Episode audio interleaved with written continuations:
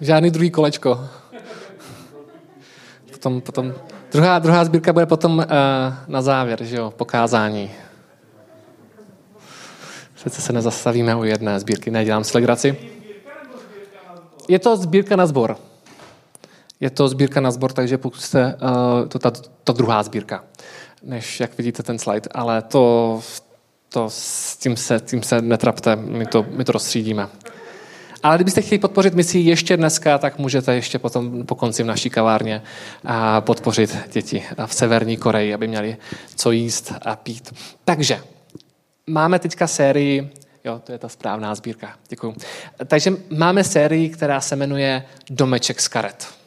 A vy si říkáte, co to je a co to je obzvlášť, když poprosím teďka o ten, o tom obrázek, který tam k tomu je ilustrační, toto byla vybrána jako grafika pro to naše taková ilustrace domečku z se strašně líbí. Akorát dneska ráno jsem se ptal Johna, jestli takové čertové obrázky tady na stěnu můžeme promítat. A John říkal, a k tomu teologické vysvětlení, že můžeme. Takže doufám, že a, kdybyste se ptali, a, kdybyste s tím nějaký problém, tak John to schválil. A ne, Čo za to nemůže, já jsem se jenom na to zeptal krátce. Nedělám si legraci. Máme takovou grafiku, která ilustruje prostě tu, ten domeček z karet, který, něco, co stavíme ve svém životě a co, co třeba stojí, ale nemá to sílu nic unést. A proč, proč se tomu věnujeme, proč o tom přemýšlíme takto nahlas? I protože jsou určitě věci, které v životě máme a které a ve kterých bychom měli přemýšlet trošku jinak. Věci, o kterých nějak přemýšlíme a možná bychom se měli zastavit a přemýšlet o nich trošku jinak. A jsou to zažité věci a už a pastor Martin Pence mluvil o těch věcech, o těch příkladech z Bible, o osobách, kteří prostě byli Ježíšem zastaveni, protože něco dělali, nějakým způsobem šli, nějakým způsobem přemýšleli. A, on, a Ježíš obrátil jejich přemýšlení nasměřoval jiným způsobem. A vlastně to, co oni do té doby měli, se zbortilo, jako ten domeček z karet, aby mohlo být vybudováno něco nového. Takže a, a Martin Pence když to chtěl ilustrovat, tak používal takové obrazy z, jako z našich běžných životů. Věci, kterým věříme, věříme jim třeba pevně a silně a přitom nejsou pravda. Jo? A jedna z takových věcí, která mě napadla dneska ráno, jsem o tom přemýšlel, je, někteří lidi si velmi milně myslí, že růžová košile nepatří na mužného muže. Jo, to třeba může být jako, že když je opravdu někdo muž, a, a silný a zdatný a opravdu maskulinní muž, tak růžová košle na ně nepatří. A pokud to někdo myslí, tak já doufám, že byl právě vyveden z omilu a tím to můžeme nechat a můžeme jít dál. Další věc, o které jsem přemýšlel, ne dneska ráno, ale to jsem, to na přemýšlení se ještě necítil, ale v posledních týdnech jsem přemýšlel nad tím takovým tím přirovnáním, které se používá takovým to, pod tím podobenstvím o té žábě v ohřívající se vodě. A já jsem tak seděl a říkal jsem si, to snad tady nemůže být pravda.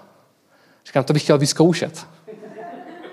Já to, jako potřebuji to rozlousnout pro sebe, to bychom měli vyzkoušet. A jsem si říkal, to je blbý, bylo by to takový blbý, když bych lidem vysvětloval, jak jsem lovil žáby a pak jsem je vařil a, a kdybych věděl potom, jak je zpracovat, ale nejsem francouz, takže jsem netušil, co s nimi, takže jsem se to ani nedal, ale takové mentální cvičení. Se, to se tak často používá v našich životech, přirovnání kde k čemu, že to snad ani nemůže být pravda. A tak jsem se díval na internet a Pravdou je, že to není pravda. Že ten obraz, taková ta představa, že když hodíte žábu do horké vody, tak vám vyskočí ven, protože pozná, že ta voda je horká. Ale když ji strčíte do studené vody a ta žábu, tu vodu budete postupně ohřívat, tak ta žába si nevšimne, jak se pomaličku zvyšuje teplota a nakonec tam uvaříte. Našel jsem si pár článků na internetu, které to rozebírali, ptali se odborníků, kteří se zabývají žábami a obecně obouživelníky a plazy a tak dále. Oni říkali, Um, není to úplně tak. Žába, když ji hodíte do horké vody, tak se uvaří. Ta už asi nestihne vyskočit, a nebo když by ta voda byla teplá, tak se popálí, takže to jako není, že by vyskočila, to naopak právě. V takovém případě to žába nepřežije. A kdybyste ji, kdybyste ji dali do studené vody, které začne pomaličku ohřívat, tak ta žába by vyskočila, když to bude nepříjemné. Takže to byla taková věc, která napříč celou společností se používá jako obraz takové té postupné změny, které si nevšimneme, až nás nakonec zabije třeba tak a používají se k tomu chuděry žáby, tak žáby s tím nemají nic společného a pravděpodobně, a nejčí pravděpodobně ta žába vyskočí, byly experimenty a žába vyskočila, když už ji tam nebylo v té vodě dobře. To je taková jeden takový omyl, který se traduje a který je na čase uvést do pořádku a jsem rád, že už to nebudu muset zkoušet a, a že aby to a v mém okolí přežijí. Už moje otázky byly zodpovězeny. Ale existují jako další otázky, nebo další představy, které lidé mají a které nejsou tak úplně pravda. Třeba takové to s tím, jak se, jakým směrem se točí voda v umyvadle. Jakým směrem, když ji pouštíte umyvadlo, jakým směrem se točí voda? No, když tam se vytvoří vodní vír a bude se točit doleva nebo doprava? Jak, jak kde, Martin říká? A Martin, jak kde? Jak kde? Tak já nevím, ale myslím, že jako Ta, ta představa je, nebo říká se, že se voda točí na severní polokouli jak a na jižní polokouli obráceně. A je to taková věc, my vypouštíme umyvadlo každý den, pravděpodobně, že? A záchod splachujeme každý den, se mluví o záchodě, že tam to funguje stejně. Splachujeme každý den a přesto plno lidí žije s tou představou, že ta voda se točí nějakým směrem. Pravda je taková, že ta voda se točí po každý jinak. To znamená, u kokešů doma se může točit jinak než třeba u pencových doma. Protože to, co má největší vliv na to, jakým směrem se točí voda, je to umyvadlo, jaký je udělaný, jaký má tvar, jaký, jaký je tlak vody, jo, jestli je třeba nějaký skřiva a tak dále. Protože to začne nějakým způsobem točit, když vytáhnete špunt, ale a liší se to místo od místa. A na jižní polokouli se to točí a, taky, a, ale taky všema směrama, takže to není na, na severní polokouli, na jižní. A přesto je taková realita, věc, kterou můžeme každý den pozorovat, ale přesto znám plno lidí, kteří to, co to myslí, plno článků, co jsem o tom četl a dokonce jsem tomu taky sám věřil. Ono totiž zatím technicky vzato je nějaká úvaha o jednom efektu, který způsobuje opravdu, že se na jižní polokouli věci točí jinak než na severní polokouli. Problém je v tom, že ten jev je příliš slabý na to, aby dokázal překonat a nějaký nerovnosti vašeho umyvadla, který prostě způsobí, že ta voda nabere nějaký směr. Jo, takže to je jen taková drobná, drobná informace, drobný postřeh. Ale znám lidi, kteří, říkají, kteří byli na jižní polokouli a říkali, já jsem tam byl a fakt se tam voda točí jinak. Možná v tom umyvadle, na kterým se zrovna díval, jo, ale to je šance 50 na 50 možná. Jo, takže taková věc, kterou taky je dobrý možná opustit. A a třeba můžeme vstoupit ještě, mám jednu věc, jsem si poznamenal. A to je slavení Vánoc. Taková věc, která je v těch našich kruzích. Jo? Taková oblíbená představa, kterou má mnoho křesťanů a nezakládá se úplně na pravdě. Někteří lidé, a potkal se mi taky třeba od, dokonce odmítají slavit Vánoce. Křesťané. Proč? Protože říkají, 25. prosince se Ježíš nenarodil. Což je větší pravděpodobností pravda. Ale důvod, proč slavíme 25. Vánoce, uh, prosince Vánoce, je to, že to pohanské datum. Tam jsou ty pohanské svátky té, té, toho slunovratu a tak dále. To znamená to špatné datum pohanské a křesťané to jenom přebrali. A proto říkají, my nebudeme slavit žádné pohanské svátky. Jo? Pravdou je, že důvod, proč církev nabila dojmu, že se Ježíš narodil 25. prosince, byly, byly jiné a neměli s pohanstvím nic společného, a měli k tomu nějaké vysvětlení, které nebudu vysvětlovat, kdyby vás někdy zajímalo, tak se na to můžeme podívat, ale pravdou prostě je, že to byly křesťanské důvody, důvody křesťanského kalendáře, které k tomu vedly a mělo to co dočinění s výpočtem data Velikonoc. Jo? Ale je taková představa, která dokonce jde tak daleko, že někteří lidé říkají, my nebudeme slavit Vánoce v prosinci, protože máme toto přesvědčení, když to přesvědčení se nezakládá vůbec na pravdě.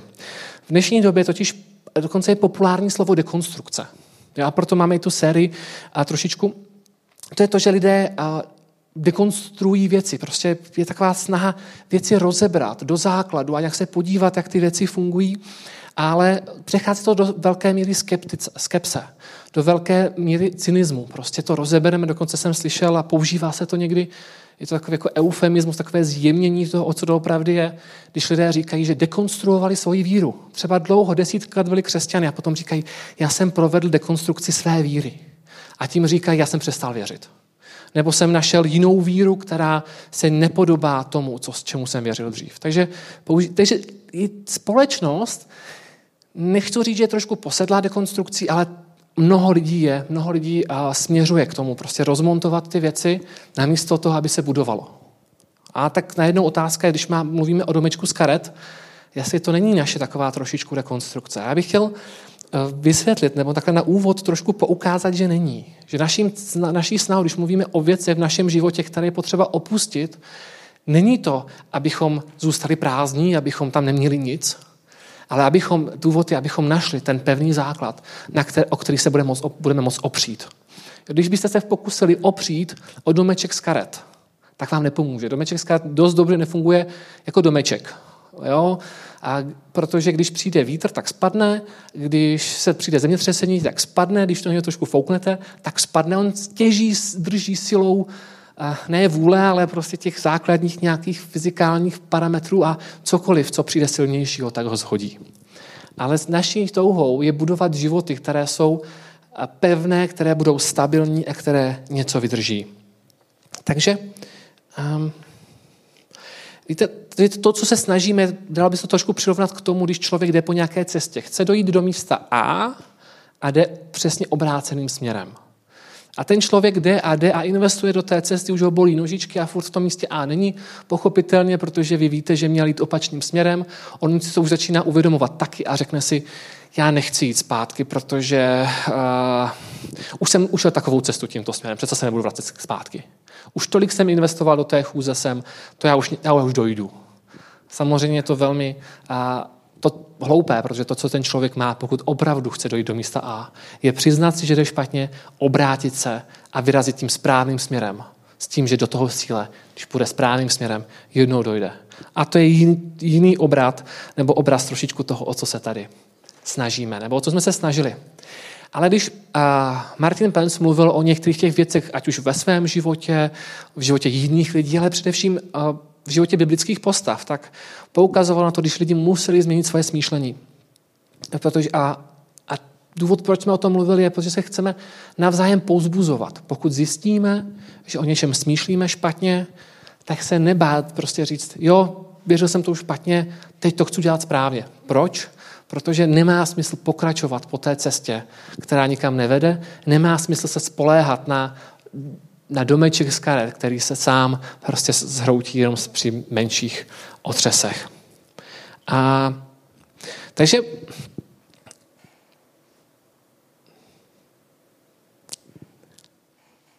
Takže možná jste to zažili v životě, už jste přehodnocovali.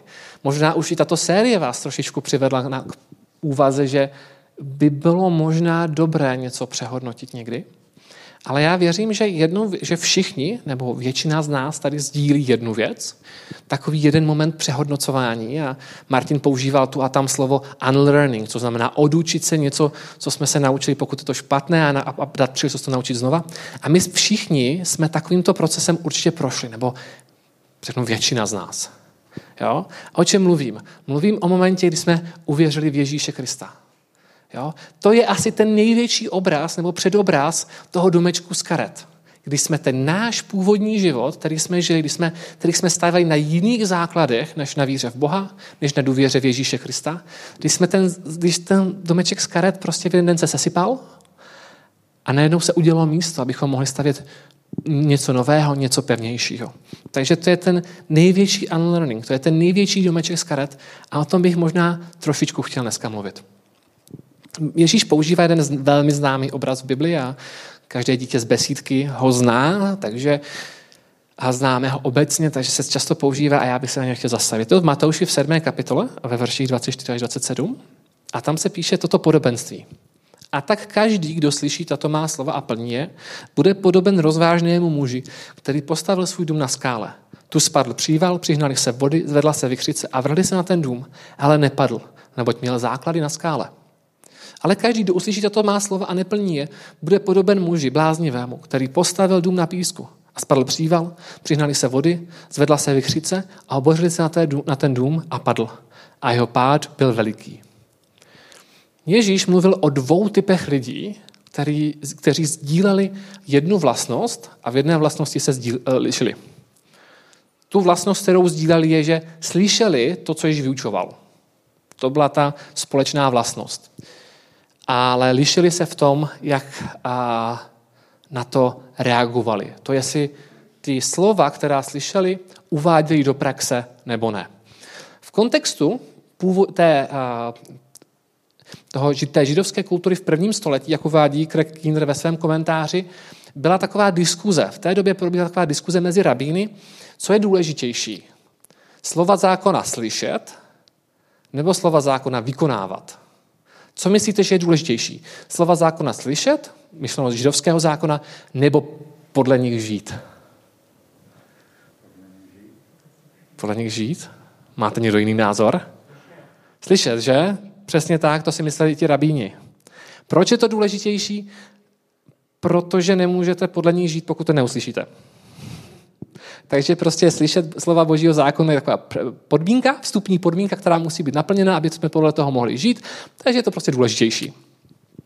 A, ano, a Ježíš tady a cítíte v tom, co říkal, najednou cítíte, že Ježíš se přiklání k tomu názoru, a že je potřeba slyšet a jednat. A proto říká, lidé, vy jste poslouchali teďka to, co jsem říkal? Mimochodem, tyto verše, nebo tato slova Ježíš říká na závěr svého velkého prostě homiletického výstupu, kterému říkáme kázání nahoře. Což prostě byla asi série vyučování, což prostě byla taková prostě jedna velká konference, kde Ježíš přijel, přišel a vyučoval celé zástupy lidí. A říkal, jak, má, jak mají žít. Víte, ta slova zákan, eh, kázání nahoře mají mnoho podob a paralel s tím, co se nachází ve starém zákoně. V tom jako zákoně, který dal eh, Bůh židům. Takže, ale Ježíš to na to staví, v tom pokračuje a rozvíjí to. Jo? Takové ty věci, když říká, četli jste, že nezabiješ, ale pokud nenávidíš svého bratra, tak už je to, jako by ho zabil ve svém srdci. A takové věci, že Ježíš staví na ten zákon. Takže ta, to, co Ježíš říká, je, nejenom, že je důležité třeba slyšet a jednat podle toho židovského zákona, on říká, on to říká v kontextu toho svého vyučování. To, co právě celé ty možná hodiny, možná dny vyučoval. A co má to už zachycuje v těch kapitolách, v těch bodech toho kázání nahoře. Takže Ježíš vyzývá lidi, aby pokud chtějí být moudří, tak mají slyšet to, co říká a jednat podle toho. Víte, ten obraz těch dvou stavitelů, kteří staví dům, je velmi příkladný. Prostě dobře se to, relativně dobře se to představí, že postavte si dům a dva borci staví barák a, a ten barák vypadá velmi podobně. Rozdíl je v těch základech. A já jsem trošku přemýšlel nad tím, co to znamená, jako postavit dům na skále a, a postavit dům na písku. Jedna věc je, která jsem si říkal, že by možná tak mohla být, moje představa, tak jsem potom šel do chytrých knih a snažil jsem se tu svoji představu potvrdit a přiznám se, že jsem úplně jako nenašel odpověď, jestli se milím nebo ne, tak to berte prostě trošku s rezervou. Možná, možná stavět na skále a na písku znamená, že ti lidi staví ten dům vedle sebe. Možná to není, že někdo postaví zase nahoru a tam to postaví a někdo to postaví, ale možná jeden prostě tomu za domu, který na té nějaké na té půdě vykope ty základy, až se dostane na ten kámen. Na to, na to pevné podlouží, které tam je, a Palestina a obecně ten, vlastně ten region, a Judská a, a Samarská a celý ten region je tímto velmi charakteristický, že tam je tenká půda, a t, úroveň prachu a písku a, a nějaké hlíny a potom, velmi, potom je potom to skalnaté podloží. Tak možná postavit dům na skále v tom obraze znamenalo prostě, že vezme a vykope ty základy, až se dostane na tu pevnou půdu. Zatímco ten druhý, který staví ten bláznivý muž, nebo ten nezodpovědný, si to ulehčí a žádné základ nekope a pošle, postaví to jenom na té hlíně, na tom, na tom prachu. A potom jeden, když prostě přijdou ty, přijdou ty živly, tak prostě jeden stojí pevně a tímto druhého ta, ta voda podemele. Možná to tak je. Možná je to tak, že, v, a to je pravda, že právě na Blízkém východě v, tom, v těch oblastech to byly velmi jako suché, že jo, častokrát suchá místa, kde byla opravdu, jak jsem zmiňoval, ta tenká vrstva půdy, ale zároveň tam byly, když přichází, když byla zima a pršelo, jo, zima a jaro a pršelo, tak místa, která byla vlastně suchá, najednou se stala koryty řek, respektive tam ty prostě řeky tekly jenom na začátku, když bylo období, období dešťů a období prostě vlhka. A v tom čase ta voda přišla, přišly velké povodně, smetly cokoliv bylo v jejich cestě a pak zmizela voda a nebyla. Protože voda se nestihla vsáknout, protože nebyla kam, jak jsem říkal, nebyla taká hluboká, prostě, že by tam bylo hodně hlíny, které by to dokázali vsáknout, takže to velmi rychle se ta hlína naplnila a potom už to prostě teklo po ní.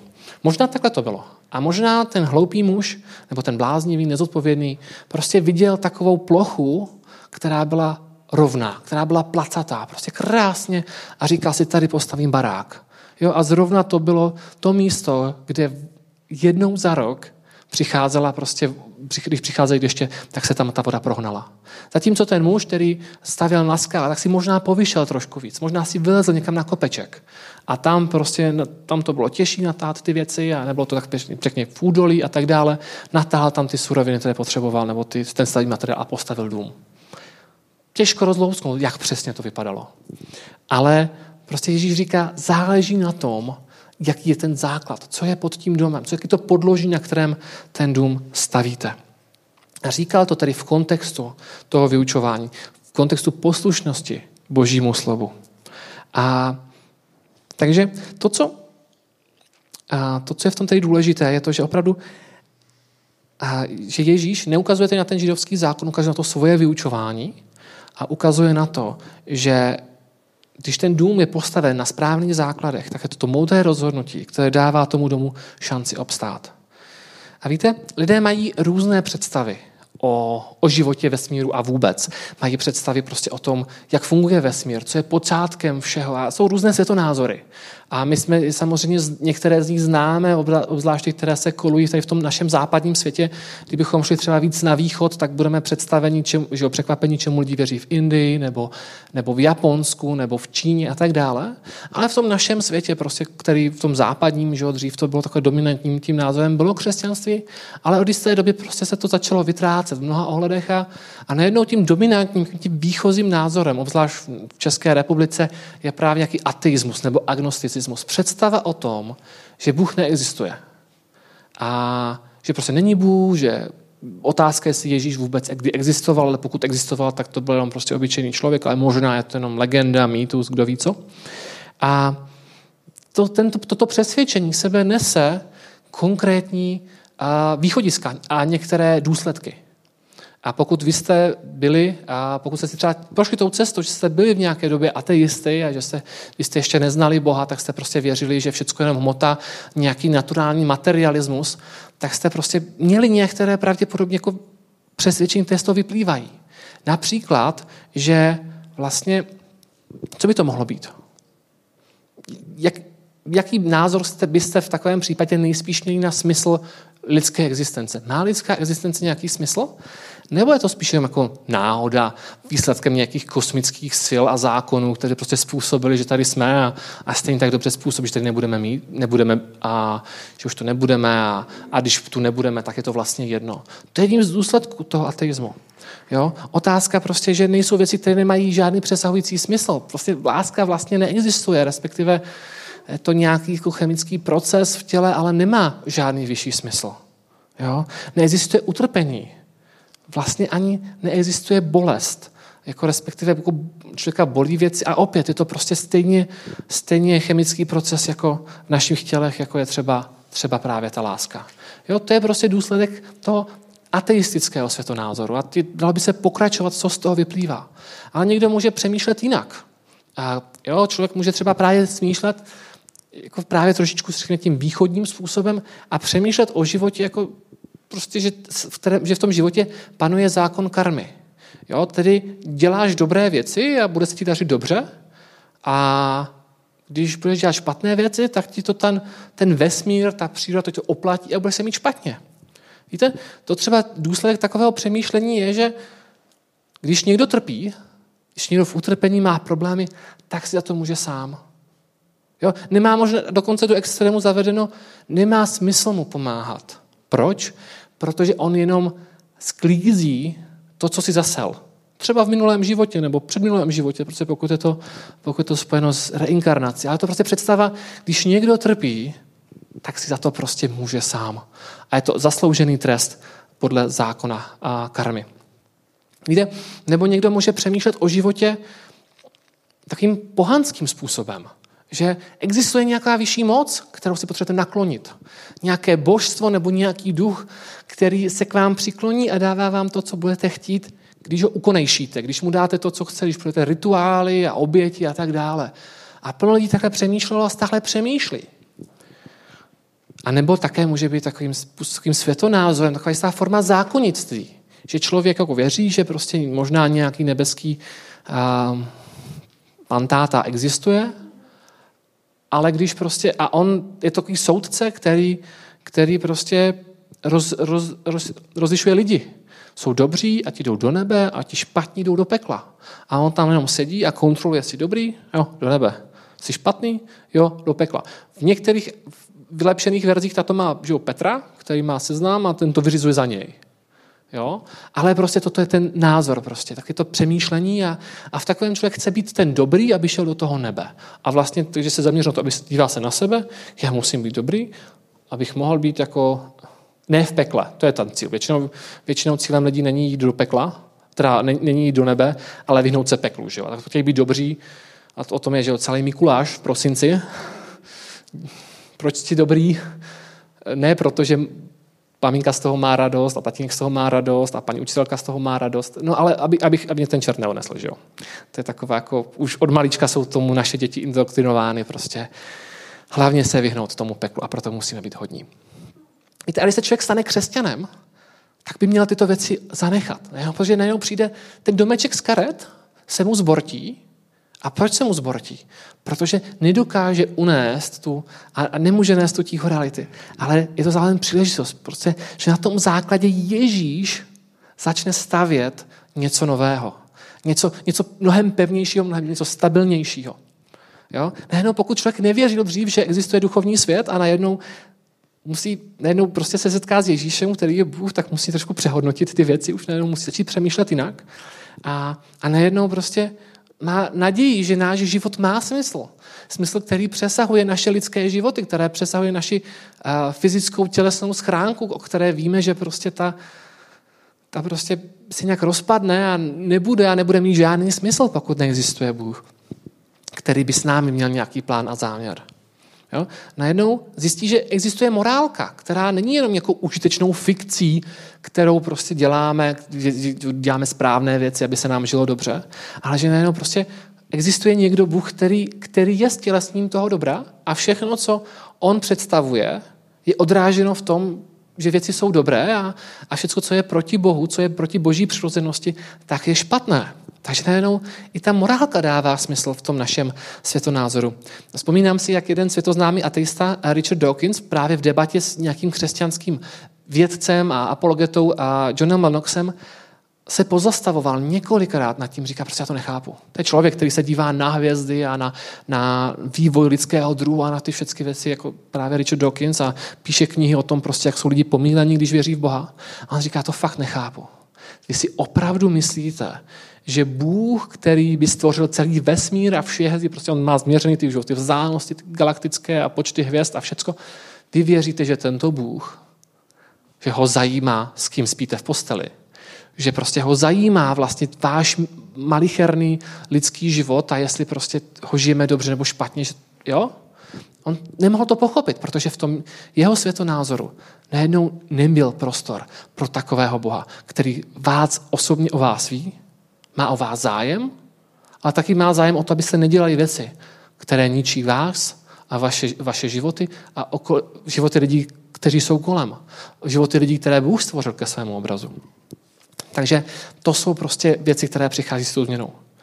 Pokud se muslim setká s Ježíšem a uvěří mu, Bůh najednou není jen vzdálený, nedostupný soudce, ale z mnoha ohledů, takže ten člověk musí z mnoha ohledů přehodnotit svůj život i pohled na společnost.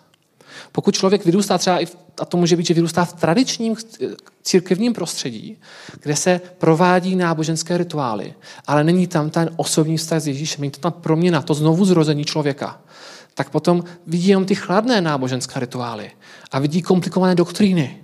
A potom třeba do jeho života přijde Ježíš a on musí přehodnotit ty, ty rituály, prostě, že co s nimi, a i tyto náuku, co věří, už to není prázdná, chladná nauka, tak intelektuální cvičení, ale už je to, aha, tato věc říká o Ježíši, kým je a jaký je. Takže znovu zrození člověka není jen drobností.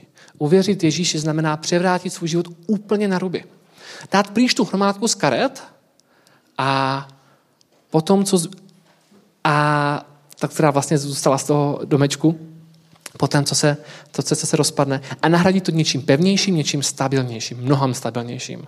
Víte, někdy můžete se stát, že člověk vyrůstá v prostředí, které je tak ovlivněno třeba i těma křesťanskými hodnotama nebo tím a takovou tou křesťanskou morálkou, ale bez Boha, Že ti lidé žijí v našem pohledu dobré životy. A já znám prostě, mám v hlavě jednu kamarádku, která vyrůstala, řekl bych, v dobré rodině. Její rodina nebyla věřící. Jo, neměla tradici prostě chození do kostela nebo do církve nebo kamkoliv, ale když se, se podívali na, na tu rodinu, tak to byli milí lidé, štědří, vstřícní, s dobře vychovanými dětmi. A ta dívčina, když se začala zajímat o, o křesťanství, o víru, začala chodit k nám do sboru, tak najednou se obrátila, znovu zrodila se a v jistém smyslu se vůbec nic nezměnilo. Ona byla furt usměvavá, byla furt vstřícná, byla furt štědrá a pohostinná.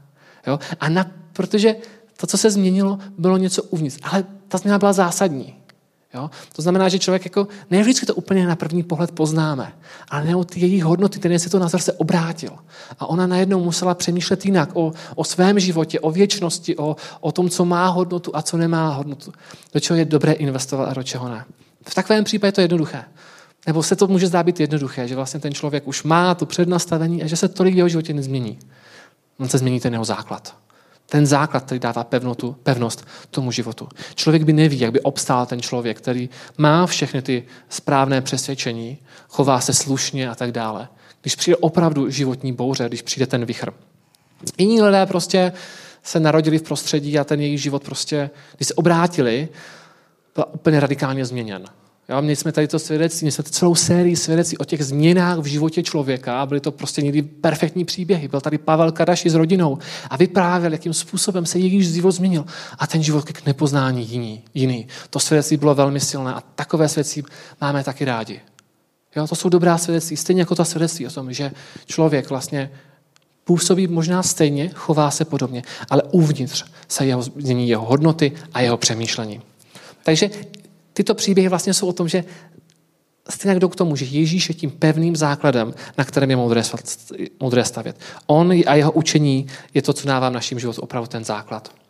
Jo? Teď, jak připomněl eh, na pátečním semináři, my jsme tady měli online seminář, jsme tak streamovali pro, pro mládeže v celé České republice a byl tu host, který zmiňoval právě taky mluvil s chodou okolností o tom, o čem jsem chtěl mluvit já trošičku, v tom, že mluvil o tom podobenství o dvou stavitelích a on říká, zdůrazňoval jednu věc, která se mi líbila, On zdůrazňoval, víte, to, co je na tom příběhu zásadní, že ty vychry a ty bouře přijdou a ty vlny na oba dva domy. Že to není, že jeden prostě ten, jenom jeden prostě bude v pohodě a ten druhý ten zažije ty vychry. Oba domy zažijí vychry. A v ten moment se ukáže, kdo, jak bylo postaveno.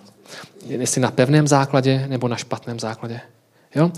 A třeba tím větším tématem, které bývá diskutováno právě v takových momentech v otázce křesťanství, otázka utrpení a bolesti. Proč všemocný Bůh dopouští tyto věci? A víte, mnoho debat se vede na toto téma, ale zajímavé je, že když hledáme tu odpověď, tak vlastně ta diskuze dává smysl opravdu, jenom pokud věříme, že Bůh existuje. Protože pokud bychom nevěřili, že Bůh existuje, tak neexistuje utrpení, neexistuje bolest v tom, tom, tom smyslu, jak to vnímáme. Proč?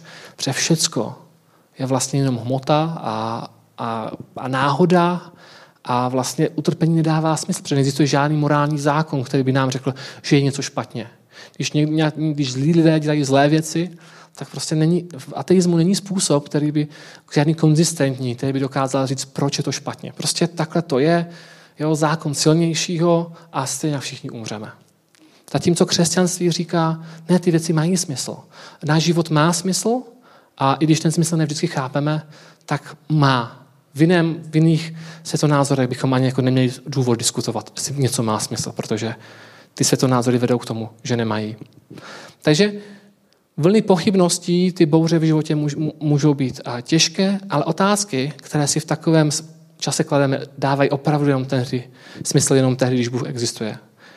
Takže jedna věc je, že nechápeme, proč se věci dějou a říkáme si, já to nechápu. A doufáme, že prostě Bůh ví, co se děje a že se to použije na dobré. Je něco úplně jiného, než být přesvědčený, že vlastně dobro a zlo neexistuje a prostě není mezi tím rozdíl, protože není Bůh, který by byl tím zdrojem toho, co je dobré, a to definice a vysvětlení, co je dobré a co zlé. Jo? A takže naším smyslem této série úplně nebylo, a, nebo naopak spíš Nebylo, začnu tím, co nebylo smyslem. Nebylo smyslem a pře- vás vést k tomu, abyste přemítali o svých životech a abyste spochybňovali všecko, abyste ne prostě ve všech ohledech prostě všecko začali bortit a chtěli úplně nové myšlenky, úplně nové názory, všecko. Ne, ne.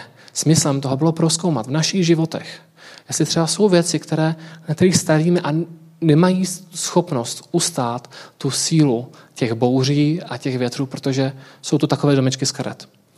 Ale také to byla pobídka k tomu, abyste se nebáli, být otevření k tomu. Když Duch Svatý začne mluvit do vašich životů, jako mluvil třeba k Petrovi, a když byl na, na tom domě, jak to mluvil Martin Benz, na, na té střeše a modlil se viděl měl to vidění. Nebát se, když Bůh bude skrze Boží slovo promluvat do vašich životů a říkat vám, potřebuju, aby si změnil své přemýšlení, protože aby si dal pryč ten domeček z karet, aby si, abych mohl já budovat něco pevnějšího na těch pevných základech, kterým jsem já, kterým je mé učení, mé vyučování, aby si prostě změnil to, jak se díváš na svět, v této oblasti třeba, tak protože já chci něco nového dělat. A to je ta výzva. Ne bořit to, co je dobré a pevné, ale jenom být opatrní v tom, abychom si nezakládali na něčem, co ve finále nemůže ustát a když přijde bouře, když přijde pochybnost, když přijde těžký životní moment, tak se to sesype. Je lepší, když zjistíte, že stavíte na něčem takovém, to dát bokem a rychle začít budovat na tom pevném základu, kterým je Ježíš. A možná si říkáte, tak co s tím můžu udělat? Teda, jakým způsobem to prakticky můžu realizovat? A Ježíš použil to podobenství v případě, když mluvil o vlastně to na závěr toho uh, vyučování nahoře. Na, zá, na, na konci kázání nahoře.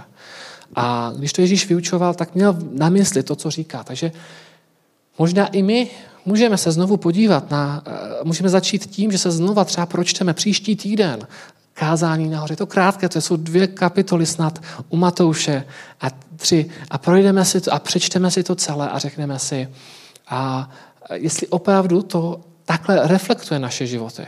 A můžeme říct, pane, promlouvej ke mně, pokud mi něco chci říct v této oblasti. Já chci stavět na pevném základě, kterým jsi ty, a chci, aby ten můj život opravdu mohl obstát bouře, pokud nějaké přijdou. Protože oni, oni přichází s železnou pravidelností nepravidelně, když to třeba ani nečekáme. Prostě jsou věci, které nečekáme. Já jsem dneska nečekal, že bych potřeboval zjišťovat, kde jsou nás v novém bytě pojistky, protože nám ráno zhořel mixer a vyletěly pojistky. Já jsem nevěděl, nebyl jsem na to vůbec připravený, protože mi to jsem nepřemýšlel, kde jsou tady pojistky, které budu muset. Tak jsem obíhal celý barak pod mě s mobilem v ruce, jsem se na to svítil. Kdybych věděl, že to dneska ráno přijde, tak se na to připravím, že jo, tak to naplánuju, najdu si, najdu si diagram, zeptám se někdo, kdo to ví. Takhle člověk v té krizi musel hledat tu odpověď. A takže to je jenom ilustrace toho, že věci přicházejí, kdy to nečekáme, když je třeba tma a nejsme připraveni a jsme ještě v pyžamu a budeme běhat po venku, prostě hledat, hledat elektrickou, elektrický rozvaděč. A vlastně to je problém těch krizí a těch bouří, které přichází do našeho života. A možná pokud, ale možná jste ještě nezažili tento životní unlearning, jste si nepoložili úplně celé Ježíše, nebo respektive svůj život ten dům svého života na základu, kterým je Ježíš. Možná, že váháte, možná to je prostě, že jste s tím neprošli, tím znovu zrozením, tou změnou, nebo jste teprve na té cestě, tak bych vás chtěla pozbudit k tomu, abyste přemýšleli dál a, a hledali prostě, jestli opravdu Ježíš je ten základ, na který jste ochotni položit ten svůj život. A já na závěr mám připravenou jednu píseň, která mě oslovila v tomto, protože a protože jsem ji poslouchal tento týden zrovna s Valentínkou, je to anglická píseň, takže prosím vás omluvte, že ty slova jsou v angličtině, nejsou k tomu titulky, ale proto já zdůrazním, o co, o co mi tam jde, nebo o co mi tam tak oslovil. My jsme seděli s Valentínkou v kuchyni a, a poslouchali jsme tu píseň a říkám, Vali, co kdybychom si ji přeložili? A tak jsem mi prostě vždycky říkal ty věty anglicky, zopakoval a on to překládala. Nebo se snažila se překládat, ne vždycky věděla, tak říkala, tati, já si úplně nemůžu vzpomenout, co je toto slovíčko, ale byla velmi šikovná. A přiznám se, že ta píseň dotýká vždycky, když ji slyším, protože to, co tam ona říká, začíná tím, že říká, to vlastně obrací se na Boha a říká, bože, ty jsi řekl slovo a život začal. A ty jsi řekl očce oceánů, kde mají začít a kde mají skončit. Ty jsi dal do pohybu čas i prostor. Ale stejně tak přichází za mnou a znáš moje jméno. Víte, je pravda, že ta píseň se mi vždycky znovu dotýká, když si představím ten obraz toho svrchovaného Boha, který stvořil hvězdy a všechno a celý vesmír a přesto přichází a zná tě tvým jménem, zná mě mým jménem. A on říká, pokud dokážeš udržet hvězdy na svém místě, pokud doká, ty dokážeš udržet i moje srdce. Takže pokud, doká, pokud když držíš hvězdy na svém místě, dokážeš držet stejně taky mé srdce. Kdykoliv kdy odpadám a když se začínám bortit, stojím tady a pozvedám své srdce k tomu, kdo drží hvězdy. Možná je to, možná je to klíše, možná je to něco, co, a, co víme v hlavě, a jsme to prožili, to to nedostává, ale přesto, když to někdo zveršuje, tak si říkám, oh, to je síla. Takže bych poprosil Kubu, aby pustil tuto píseň a potom už dám prostor naší kapele, aby přišla dopředu. You spoke a word life began Told oceans where to start and where to end